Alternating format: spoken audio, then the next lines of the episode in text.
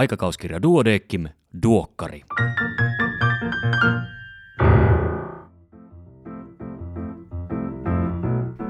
Tämä on numero 10 vuonna 2022. Minä olen Kari Hevossaari, lääkäri Helsingistä. Tervetuloa mukaan Duodeckim-lehden tuoreimman numeron läpikäyntiin. Tämänkertaisen toimitukselta tekstin on kirjoittanut lehden radiologian vastuutoimittaja Helka Parviainen. Otsikko on Velvollisuuksista. Luen sen nyt kokonaisuudessaan. Minna Kant kirjoitti syksyllä 1888 ystävälleen Lusina Hagmanille. Ei ole hyvä tehdä liian paljon työtä. Täytyy myöskin laiskotella välistä ja välistä huvitella. Se on suuri siveellinen velvollisuus. Tänä keväänä olen järjestänyt itselleni aikaa tuon siveellisen velvollisuuden täyttämiseen lopettamalla yhdessä työssä ja aloittamalla kaksi uutta. Äkkiseltään epäintuitiivista, mutta työpaikan vaihtoon paras hetki neuvotella sopivat ehdot. Aloitin balettitunnit. Kirjoitin ystävälleni WhatsAppilla keväällä 2022, että siellä saan nollattua ajatukseni. Hän nauroi, että eikö vaikka afrotanssi soveltuisi paremmin, mutta minun kaltaisilleni mikromanageroijille asia on niin, että sitä rentoutuu parhaiten, kun joku määrää sentin tarkkuudella, mihin jalkaterä pitää laittaa milläkin ajanhetkellä pronaatiossa vaiko supinaatiossa. Röntgenien kahvihuoneissa puhutaan harrastuksista. Tiedän täsmälleen, ketä konsultoida, jos haluaisin perehtyä piipun polttoon, retkiluisteluun, lajikalastukseen tai tiirikointiin. Minua taas voi lähestyä, jos kansainvälinen villasukkien kilpaneulonta kiinnostaa. Sellaisen myötä neuloin esimerkiksi viime kuussa sukan varteen taskun. Mahtavan epäkäytännöllistä. Parhaita ajanviettotapojani on neuloa jotain hyvää samalla, kun kuuntelen jotain hyvää, vaikka Duodeckim-lehden podcastia. Neule ja audio täytyy yhdistää oikein. Englanninkielisen skifin yhdistäminen monimutkaiseen palmikkokuvioon voi olla hankalaa, immunologiasta puhumattakaan. Neulominen tarjoaa ilahduttavat edellytykset myös välineurheiluun. Puikkoja ja lankoja on tietenkin loputtomasti erilaisia. Useampi kollegapainotteisen neulekerhon jäsen on innostunut kehräämisestä. Tiesittekö, että on olemassa paitsi manuaalisia myös sähkörukkeja, ja yksi melkein osti jo. Vielä muistutuksena, lehden nettisivuilta osoitteesta duodekimlehti.fi löytyy kattava kokoelma COVID-19 aiheisia artikkeleita.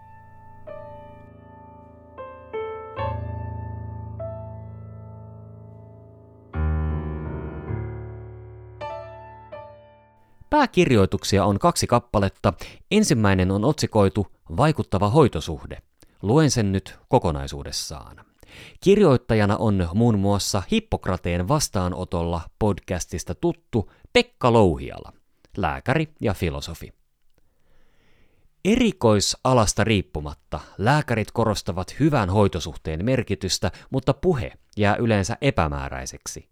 Usein hoitosuhteeseen liittyviin myönteisiin vaikutuksiin viitataan sanoilla placebo-vaikutus tai lumevaikutus.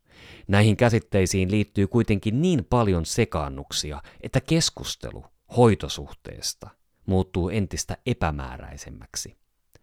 Onko hyvällä hoitosuhteella siis oikeasti merkitystä potilaan voinnin ja toipumisen kannalta vai onko kyseessä potilaan viihdyttäminen sillä aikaa, kun lainausmerkeissä oikea hoito tekee tehtävänsä? Aihepiiriä on tutkittu monipuolisesti usean vuosikymmenen aikana. Hoidon jatkuvuuden merkityksestä on julkaistu paljon tutkimuksia ja useita systemaattisia katsauksia. Esimerkiksi brittiläisessä katsauksessa 82 prosenttia tutkimuksista osoitti, että Pitkäaikainen hoitosuhde liittyi vähäisempään kuolleisuuteen. Vaikutus oli tyypillisesti pieni, mutta vastasi monien käytössä olevien lääketieteellisten hoitojen vaikutusta. Myös empaattisen ja myönteisen viestinnän vaikutuksesta on tehty useita satunna- satunnaistettuja tutkimuksia. Aiheellisesti voidaan tietysti kysyä, miten empatiaa voidaan satunnaistaa. Toisaalta voidaan yhtä hyvin todeta, että minkä tahansa satunnaistetun tutkimuksen asetelma on varsin kaukana kliinisestä todellisuudesta. Minkälainen on ollut tutkimusten empatia-interventio? No, esimerkiksi yhdysvaltalaistutkimuksessa ärtyvän paksusuolen oireyhtymää sairastavat potilaat jaettiin kolmeen ryhmään. Yksi ryhmä oli vain seurannassa. Toinen ryhmä sai vale-akupunktiota ja lääkärille oli käsikirjoitettu pidättyväinen rooli. Kolmas ryhmä sai myös vale-akupunktiota, mutta lääkärille oli käsikirjoitettu erityisen empaattinen rooli. Tulokset olivat selvät. Kaikkien käytettyjen mittarien perusteella potilaat voivat seurannassa parhaiten kolmannessa ryhmässä ja huonoiten ensimmäisessä.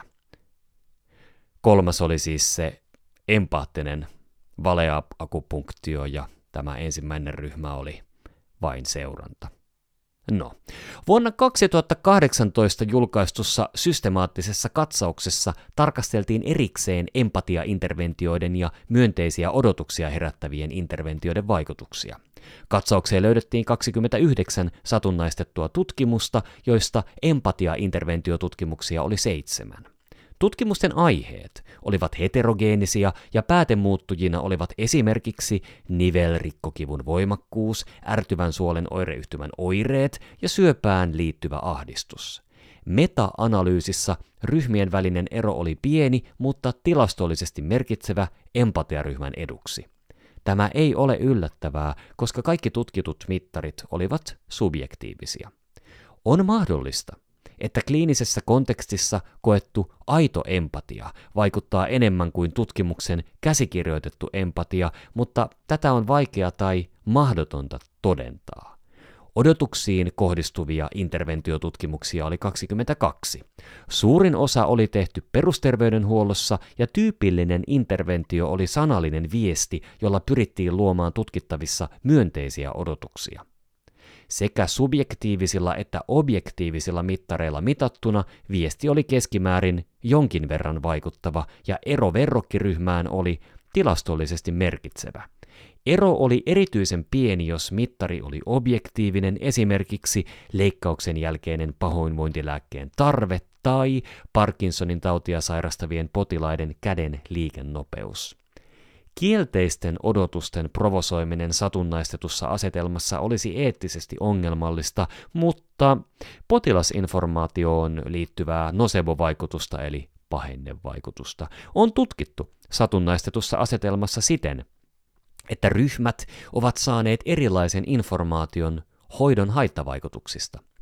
Esimerkiksi finasteridihoitoon liittyvän erektiohäiriön todennäköisyys oli kolminkertainen, jos Mahdollisuudesta mainittiin etukäteen potilaille.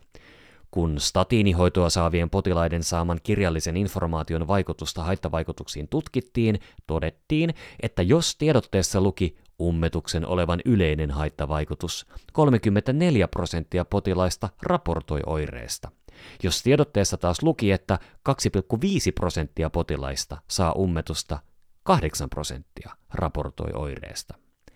Jaettu päätöksenteko on hoitosuhteessa itseisarvoista, jos potilas haluaa siihen osallistua.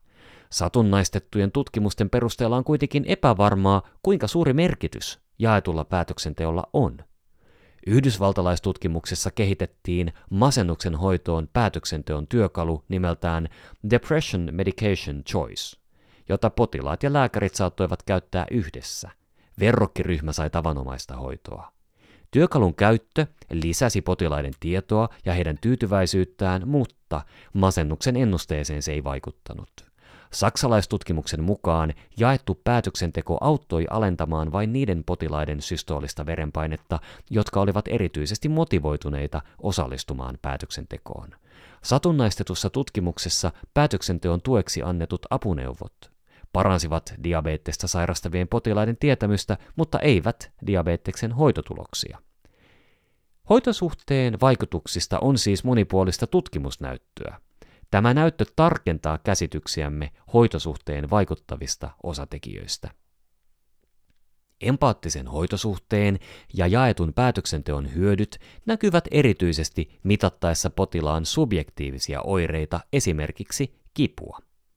Vaikutusta ei pidä väheksyä, koska potilaat hakeutuvat hoitoon nimenomaan subjektiivisten oireidensa takia. Toinen pääkirjoitus on otsikoitu Lasten yskänlääkkeiden käyttöä on vihdoin onnistuttu vähentämään. Tämä on oikein hyvä. Sanoohan jo lasten alahengitystieinfektioiden käypä hoitosuosituskin. Yskänlääkkeitä ei suositella käytettäväksi lasten yskän hoidossa.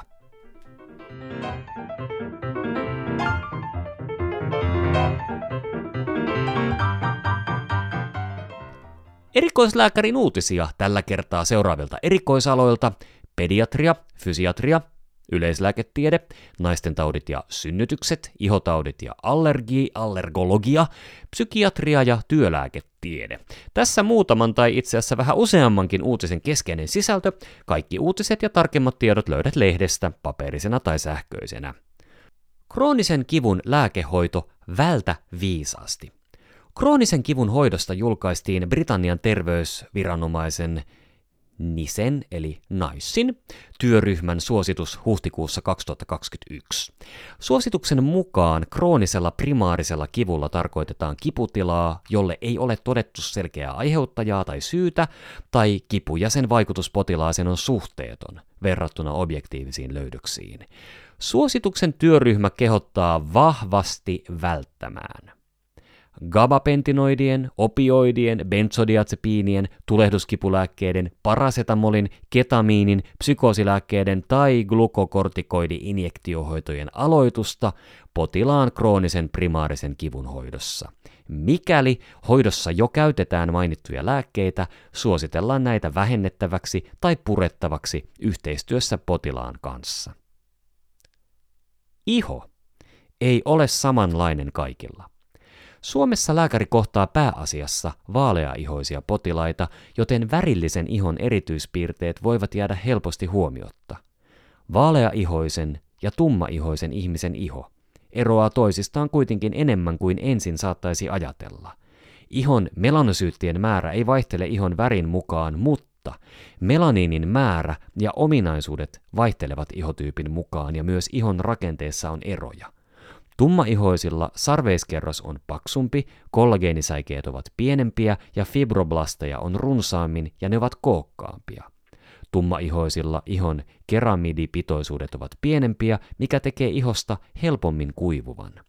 Runsas fibroblastien määrä selittää mustan ihon herkän keloiditaipumuksen.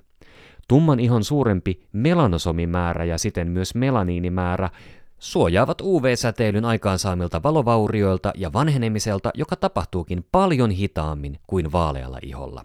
Samoin ihon suuri melaniinimäärä suojaa melanoomalta. Valitettavasti. Dermatologiaan sisältyy sisäänrakennettu sokea piste, ellei jopa epätasa-arvoisuus. Ihotautien klassiset oireet ja löydökset on kuvattu vaaleaihoisilla. Kliinisessä työssä itse kunkin onkin perusteltua ymmärtää värillisen ihon ominaispiirteet ja se, miten ihotaudit muuttavat ominaispiirteitään ihon värin vaihdellessa. Kannabiksen pitkäaikaiskäytön yhteys kognitiivisiin puutoksiin keski-iässä. Uudessa Seelannissa seurattiin vuosina 1972-73 syntynyttä 1037 ihmisen väestökohorttia lapsuudesta keski-ikään. Kannabiksen käyttöä ja riippuvuutta arvioitiin toistuvasti 18-45 ikävuosina. Älykkyysosamäärää arvioitiin 7, 9, 11 ja 45-vuotiaana ja laajempi neuropsykologinen arvio tehtiin sekä hippokampuksen tilavuus tutkittiin 45 vuoden iässä. Pitkäaikainen kannabiksen käyttö oli yhteydessä älykkyysosamäärän heikentymiseen keski-iässä lapsuuteen nähden keskiarvo oli miinus 5,5 AO-pistettä. Verrattuna tupakoiviin, pitkäaikaisesti alkoholia käyttäviin, kannabiksen satunnaiskäyttäjiin tai kannabiksen käytön lopettaneisiin.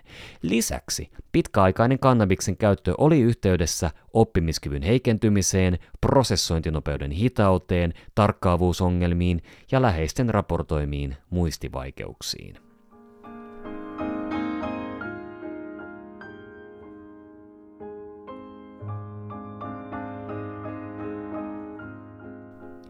Katsausartikkelit.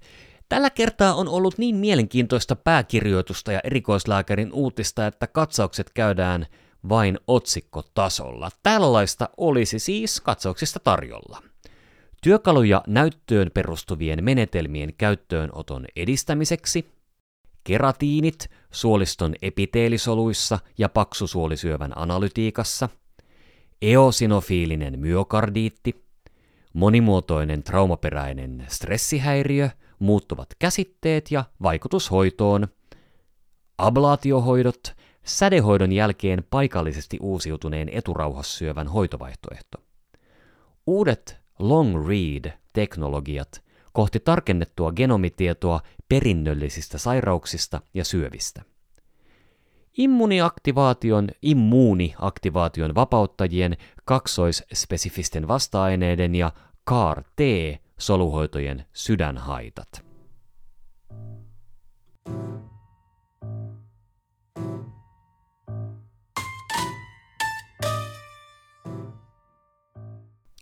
Näin hoidan osiossa olkahermopunoksen syntymävaurio – Olkahermopunoksen syntymävaurio johtuu synnytyksessä hermojuuriin kohdistuvasta liian kovasta venytyksestä.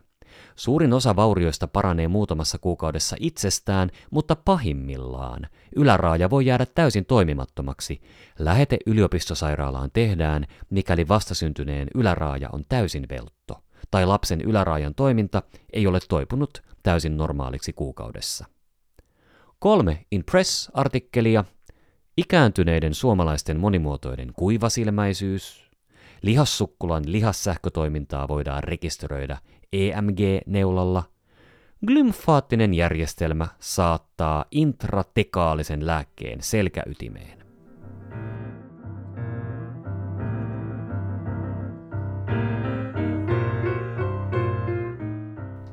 Tämänkertaisena vinkkinä korvavuoto ruokailun yhteydessä. Tämänkertaisen ja kaikki muutkin viime vuosina julkaistut vinkit pystyt kuuntelemaan omina podcasteinaan tästä samasta podcast-fiidistä. Tiedoksenne seuraava. Vinkistä Vihia Palstan kuvakilpailun kilpailuaikaa on jatkettu 25.5. asti. Lisätietoa lehdestä. Arvostettu Konrad Reijovaaran palkinto. Jaetaan seuran vuosipäivänä 18. marraskuuta. Palkinto myönnetään ensisijaisesti ahkeralle ja taitavalle kenttätyössä toimivalle lääkärille. Lähetä perusteltu ehdotus palkinnon saajasta 31.8. mennessä osoitteeseen jasenpalvelut at duodekim.fi eli jasenpalvelut at duodekim.fi tai seuran toimistoon Postilokero 713 Kalevankatu 11a 00101 Helsinki, eli posti lokero 713 Kalevankatu 11a 0010 Helsinki Helsingfors Duodeckimin posti.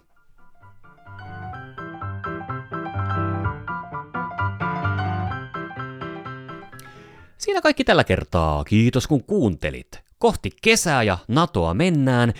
Toivottavasti tätä kuunnellessasi aurinko jo oikeasti lämmittää ja lintunen lehtevästä puusta laulaa. Palataan asiaan parin viikon päästä, voi hyvin siihen asti. Iiro, ole hyvä!